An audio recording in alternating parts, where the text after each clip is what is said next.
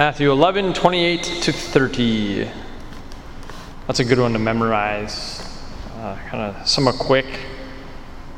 But I think standing here today uh, and yesterday and the day before, day before,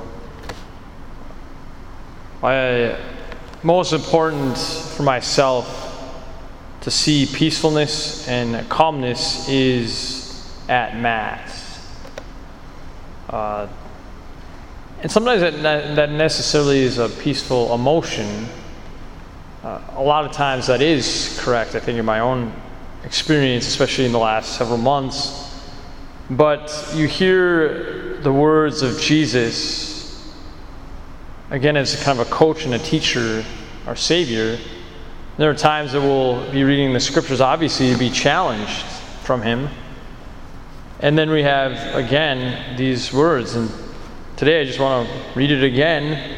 Maybe take an extra time when I sit on the chair, but just to soak in the nourishment that He gives us uh, against the world, against whatever is going on in our own lives, whatever is happening in our community.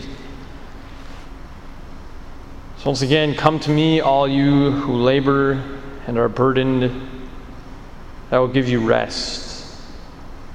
Take my yoke upon you and learn from me, for I am meek and humble of heart. And you will find rest for yourselves, for my yoke is easy and my burden light.